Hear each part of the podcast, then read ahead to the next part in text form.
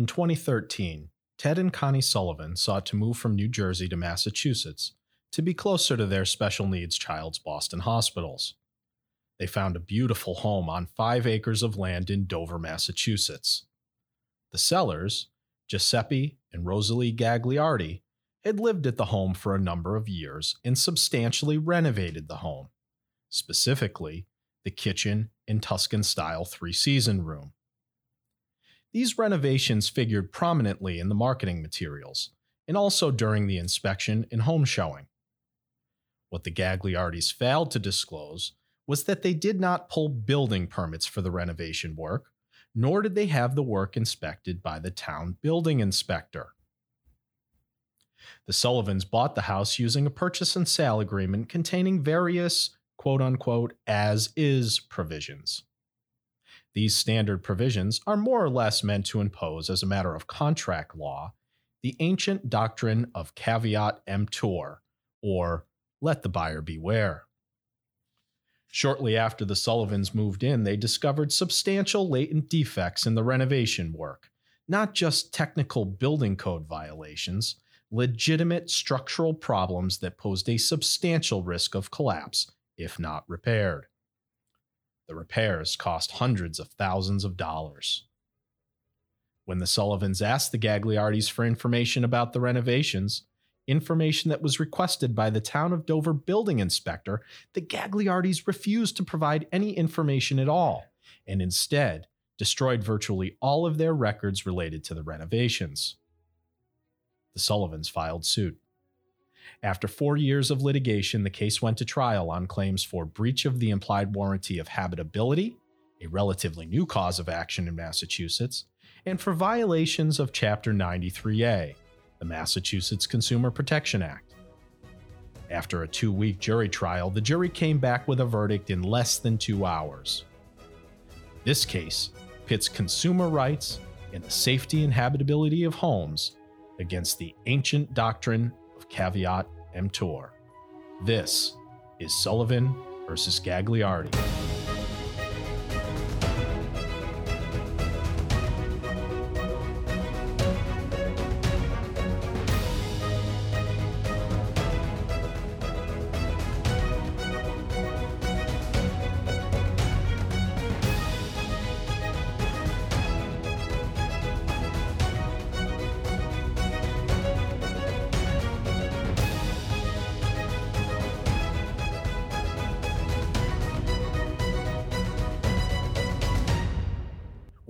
To Legal Judgments, where we tackle litigation and trial strategy by analyzing and talking about real legal cases. I'm Bob Stetson, a Boston based trial lawyer at Bernkopf Goodman. Today, we're looking at a case involving one of the most important transactions most people will ever make in their lives the purchase of a home. In particular, what happens when your dream home becomes a nightmare? With me today is Peter McGlynn the director of our litigation department here at Bernkopf. Peter also happens to be my personal mentor and was gracious enough to have me with him on the Sullivan case. Peter and I represented the Sullivans in this case. Welcome, Peter. Thanks for joining. Well, Bob, it's a pleasure to be here. I look forward to this. Thank you very much for inviting me. So, Peter, as you know, this show is going to proceed in two parts because the issues are so important and the case was so interesting on so many levels. For this episode, we're going to focus on the trial court proceedings. And on the next episode, we'll talk about the appeal. So let's start with the jury verdict. As I mentioned in the open, after a two week trial, the jury comes back in less than two hours. The jury found in favor of the Sullivans on both claims for the breach of the implied warranty of habitability and for violations of Chapter 93A. The jury also awarded double damages on the Chapter 93A claim because they found that the Gagliardis had acted knowingly and intentionally with respect to their unfair and deceptive conduct in this case. As we know, this result was not a foregone conclusion. In order to prove the implied warranty claim, we had to prove that the sellers, the Gagliardis, were quote unquote builder vendors. And in order to prove the Chapter 93A claim, we had to prove that the sale occurred in the course of quote unquote trade or commerce. In other words, in the business context. On its face, this looked like the private sale of a home between private homeowners. How did you overcome these hurdles in this case, Peter? Well, Bob, you're right. On its face, when we first uh, assessed the merits of this case, it did look like a private sale between individual sellers and individual buyers. But when you peel back the onion skin and you looked at what had transpired, not only with respect to this particular transaction, but also the transactions dating back four decades that had been uh, involving the uh, Gagliardis, we saw and we argued in front of the jury uh, that the Gagliardis had a business model. This business model uh, that spanned 40 years uh, uh, involved the purchase, the sale, the renovation, the leasing of, of a number of different properties, as I recall, six separate properties, where the Gagliardis would take a, a, a house or a two family building, renovate it, improve the value, increase the uh, the rental value, then eventually leverage that equity that they had built up in that house to buy another building. Uh, at least one uh, uh commercial uh, building. The rest of them were multifamily residences, except for one uh, involving this house in Dover and another one in Weston. So they were able to, to use this business model to expand their wealth. They became quite wealthy as a result.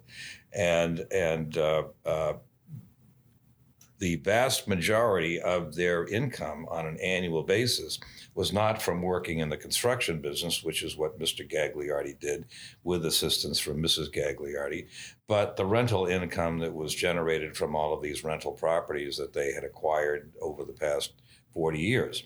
So that was the uh, the um, the narrative that we were going to argue in front of the jury. And not only did the jury agree with us, but the judge did as well. He used that term business model when he denied uh, the defendant's uh, motions for directed verdict uh, at the uh, close of our evidence as well as at the close of the trial.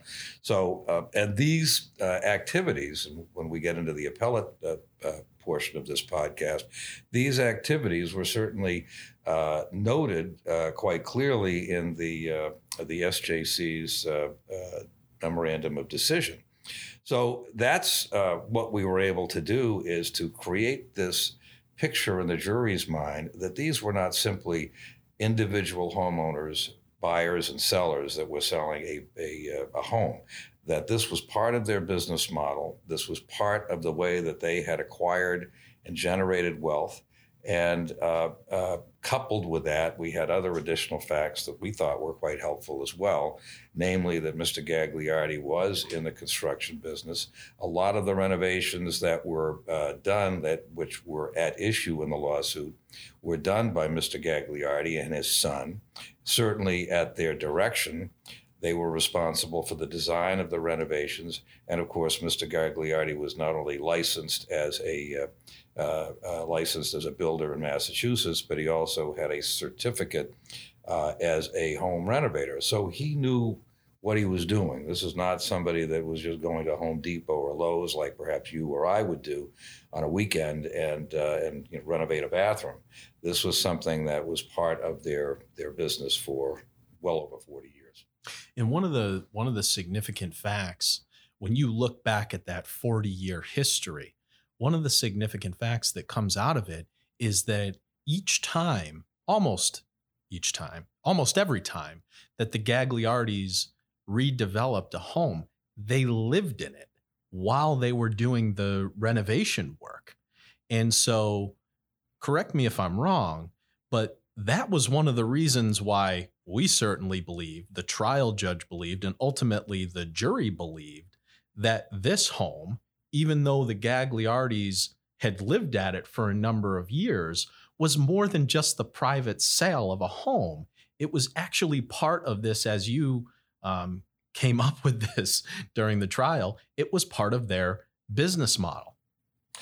That, correct. They, uh, the Dover home was, uh, as I recall, carried no debt. They actually obtained the money for the purchase of the Dover home by refinancing other rental properties that they had acquired, renovated, and, and of course, built up considerable equity in.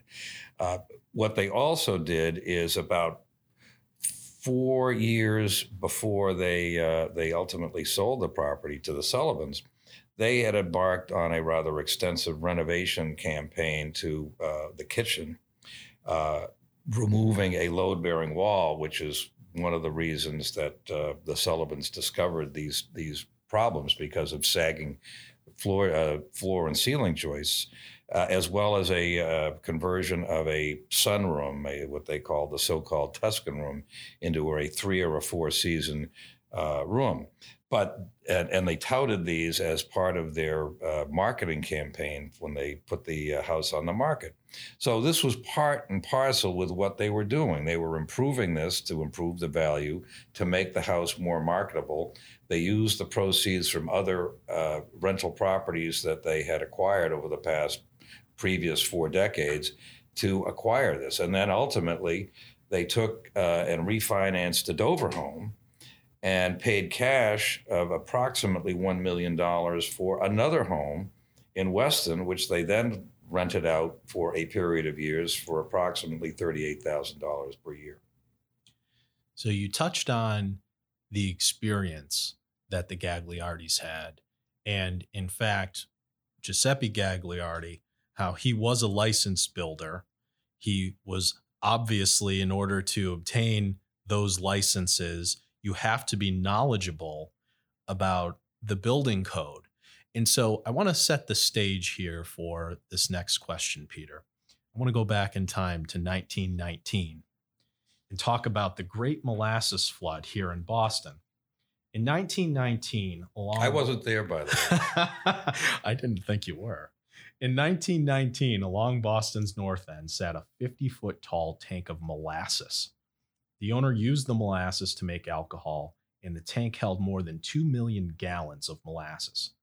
In mid January of 1919, the tank exploded, unleashing a, as many observers said, a tidal wave of molasses, which toppled buildings, destroyed cars, killed 21 people, and injured many more. To prevent this catastrophe from happening again in the future, governments proliferated some of the earliest building codes and inspectional programs to ensure the safety and, importantly, the structural integrity of buildings. In this way, all modern building codes and inspectional, inspectional departments originated from the Great Molasses Flood. So, this episode is going to be released on January 15th of 2022, the 102nd anniversary of the Great Molasses Flood. What role did the Great Molasses Flood, and perhaps more specifically, the building code, play in the Sullivan litigation? Well, there are a lot of similarities uh, between what occurred here and the Great Molasses Flood.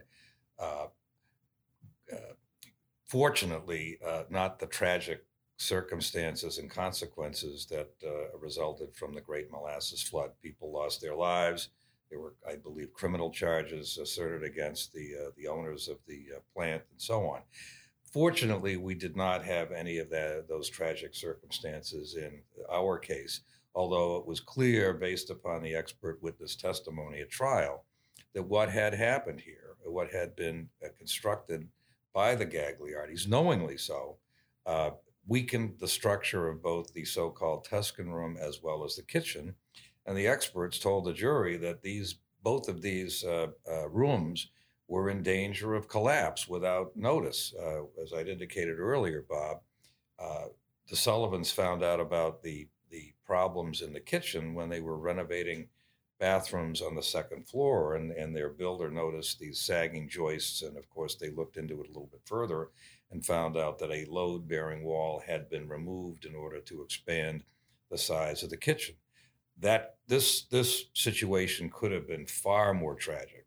Uh, fortunately for uh, the three members of the Sullivan family, Ted, Connie, and their daughter Christine, it was not. But unfortunately, uh, and if I can get on the um, the soapbox very briefly, this seems to be what happens. You have a horrible tragedy like the Great Molasses Flood, and then there's a flurry of activity and there's an enactment of, of changes to the building code. The same thing happened in 1942 as a result of the uh, infamous Cocoanut Grove fire, where uh, hundreds of people lost their lives because of uh, uh improper life safety uh, uh, protections that should have been installed in that building as a matter of a code requirement. And new life safety regulations were implemented and code uh, uh, provisions implemented as a result of that. So, but the similarities were that uh, there were corners cut with uh, with the owners of the molasses factory over in the north end, uh, and those uh, those corners uh, resulted in the collapse of the tank, and of course the the tra- tragic aftermath. So in this particular instance, the Gagliardis acknowledged during depositions, and they admitted at trial that they did not obtain the necessary building permits for this work, which uh, is required by law. And why is it required? Because it, it uh, mandates that uh, the building inspector go in and inspect to make sure that the work has been done in compliance with the building code. This work was clearly not in compliance. It was downright dangerous. And they admitted that, that they uh, knew about the building code. Mr. Gagliardi, as a licensed builder, was duty bound to know uh, the provisions of the code. And he admitted that he did know the provisions of the code. And apparently decided to sidestep them to save a few dollars. So those were were things that um, we had uh, going into this trial that we thought were very potent uh, uh, evidence of, of, willful and knowing uh, misconduct by the Gagliardis, and obviously the jury agreed.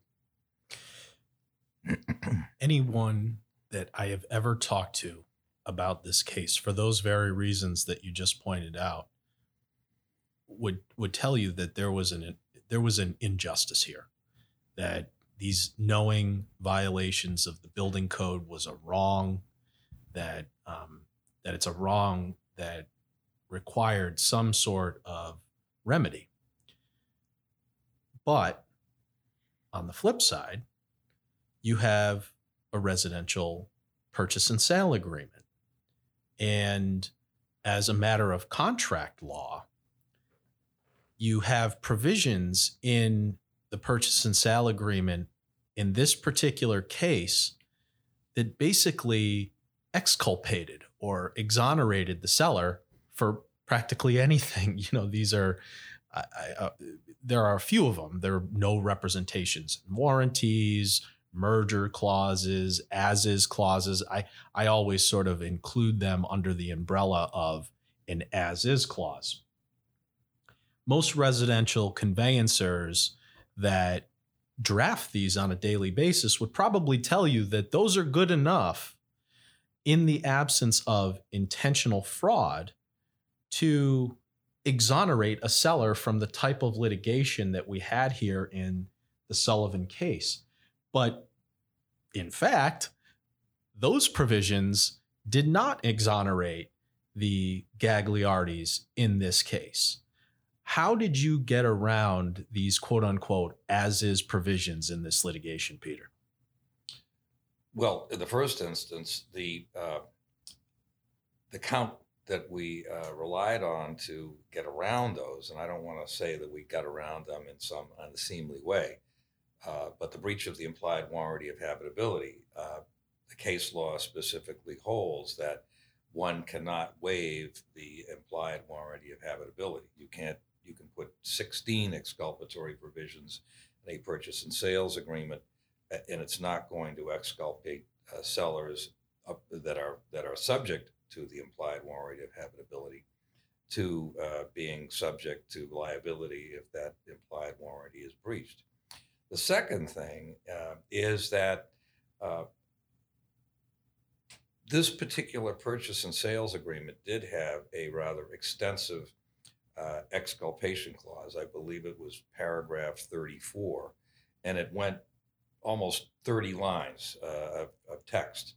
But when we parsed through, and you uh, were so effective on that when you cross examined the, uh, the counsel for the Gagliardis on the stand during the trial, that the language that was purportedly uh, exculpatory really didn't say what the defendants believed that language said. It was not at all crystal clear. And of course, in that particular instance, we were able to argue, obviously successfully in front of this jury, that what they claimed was exculpatory language was not was in fact not exculpatory.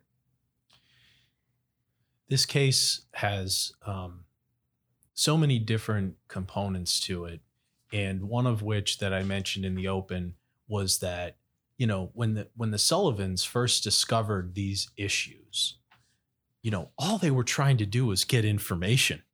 I remember at the earliest stages of, of long before we'd filed any litigation, you know the the question was just what what was done here so that the town of Dover building inspector could actually issue building permits for the work that was performed and so there wouldn't be any you know insurance issues with the home et cetera and so forth. The sullivans were just looking for information.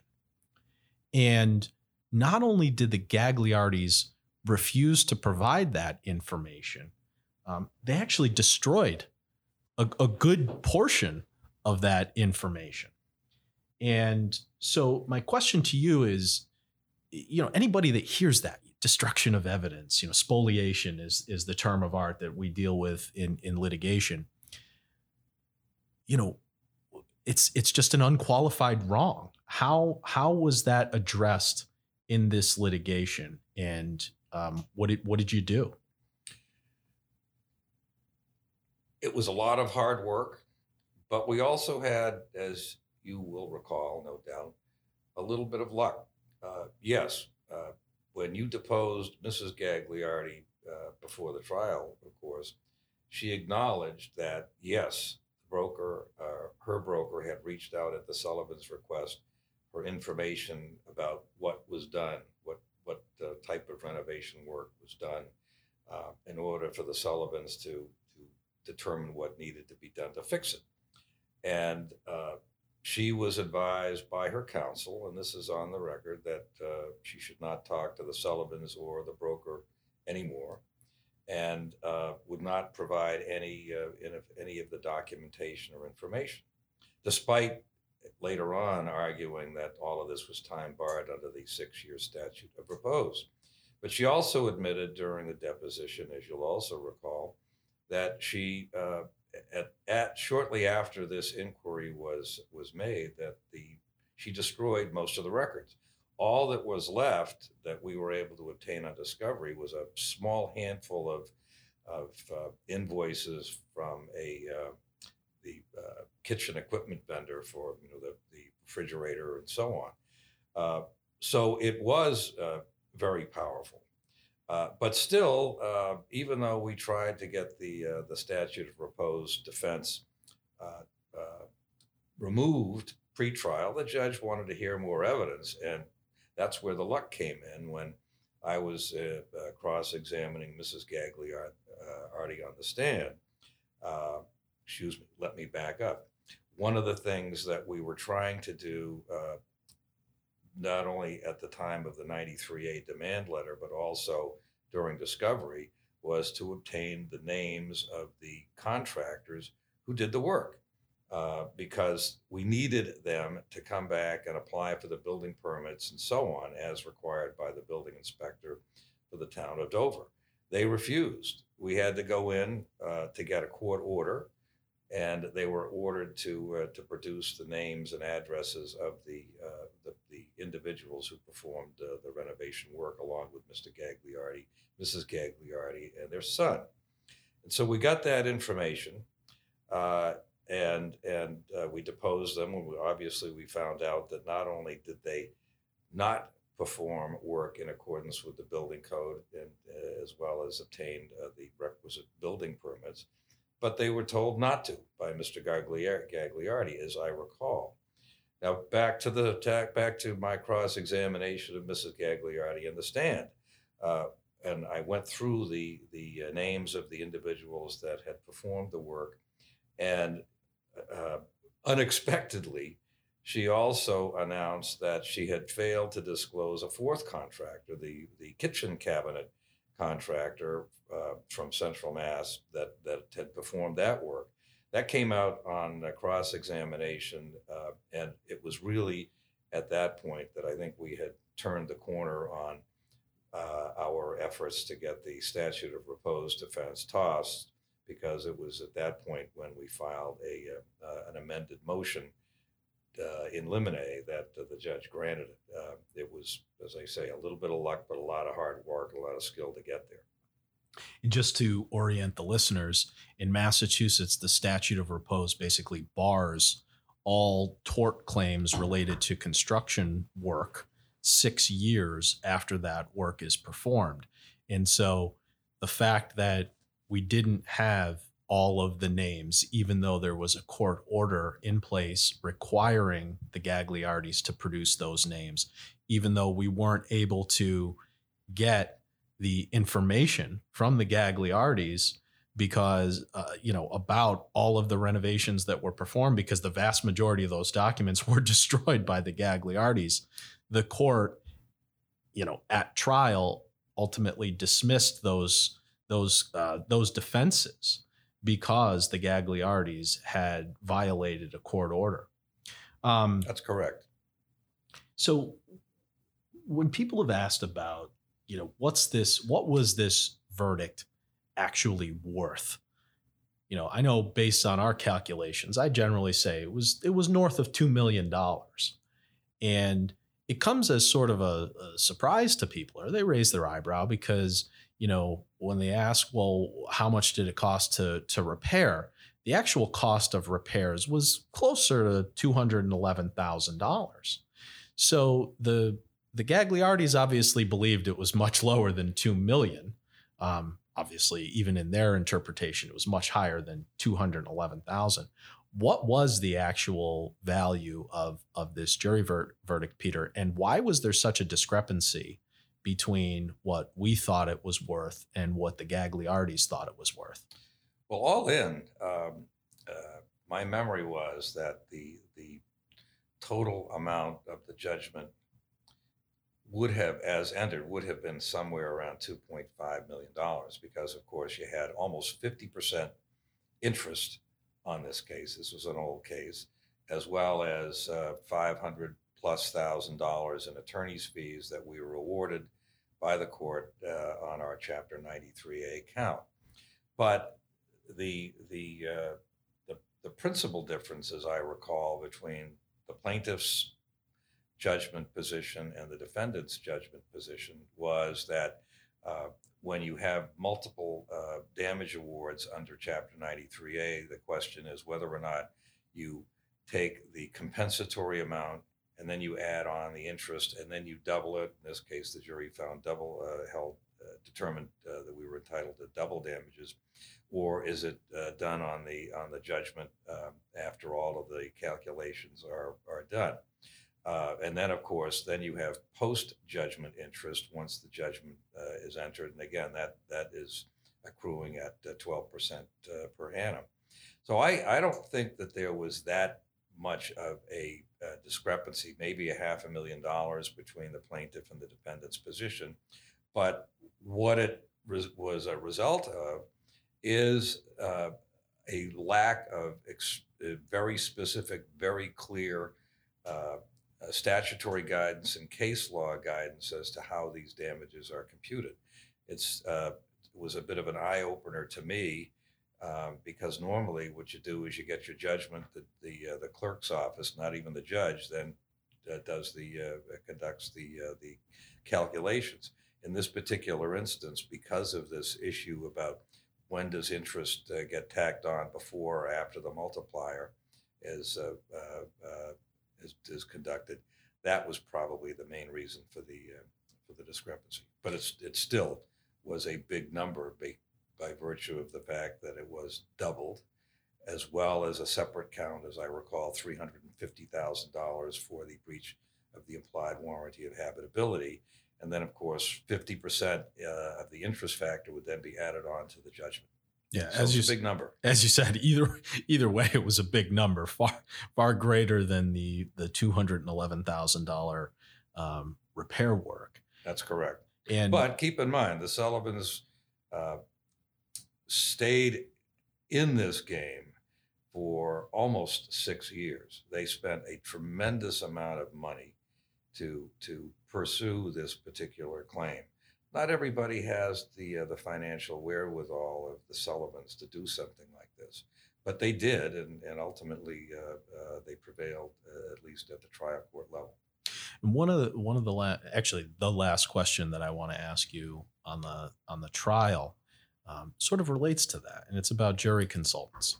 You decided to retain a jury consultant on this case, and I want you to tell the listeners why you decided to use a jury consultant for this case and what that process looked like for a trial like this. Well, I've been a big fan of jury consultants for many, many years, maybe going back 30 years. Uh, and obviously, this was no no different. We wanted to uh, uh, be educated as to what the best possible uh, juror would be for this particular case. Uh, and we hired a firm uh, out of uh, North Dakota who I had used in a prior case out there. Uh, we, as you know, we spent a considerable amount of time on mock jury voir dire, which, of course, uh, given the fairly recent uh, change in the law in Massachusetts, uh, allows attorneys to engage in panel voir dire if obviously the court allows it, but it hasn't been done uh, other than maybe in some criminal cases prior to that.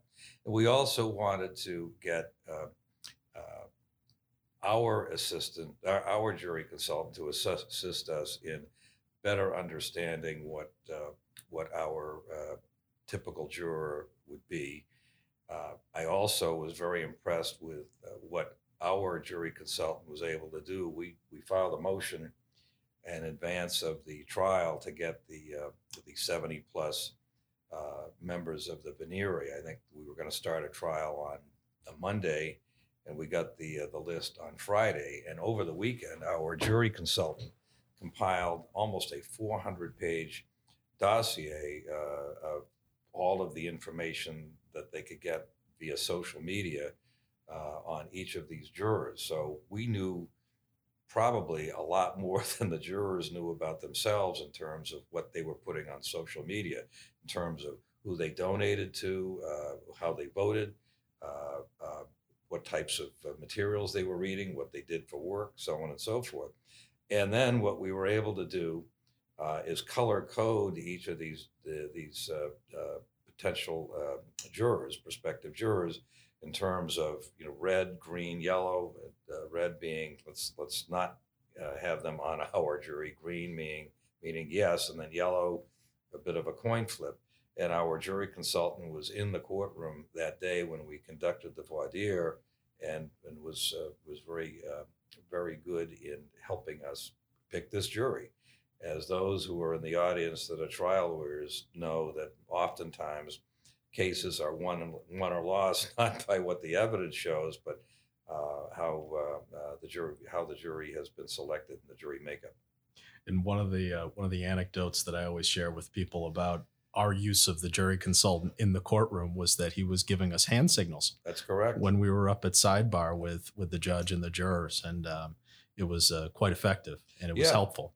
Well, it was also effective in the sense that uh, we compared what we were getting uh, uh, from our jury consultant in terms of the juror intel with what the jurors had put down on their uh, their juror questionnaire, including their their uh, uh, prior contacts with the law, you know, lawsuits, criminal cases, and so on. We found in several instances that uh, the information on the the juror questionnaire was inaccurate. Peter, thank you for your time today. We'll see you on the next episode. That's our show. Check out our show notes for more information on today's case.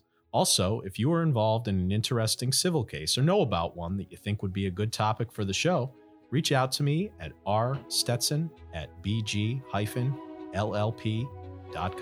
Thanks for listening.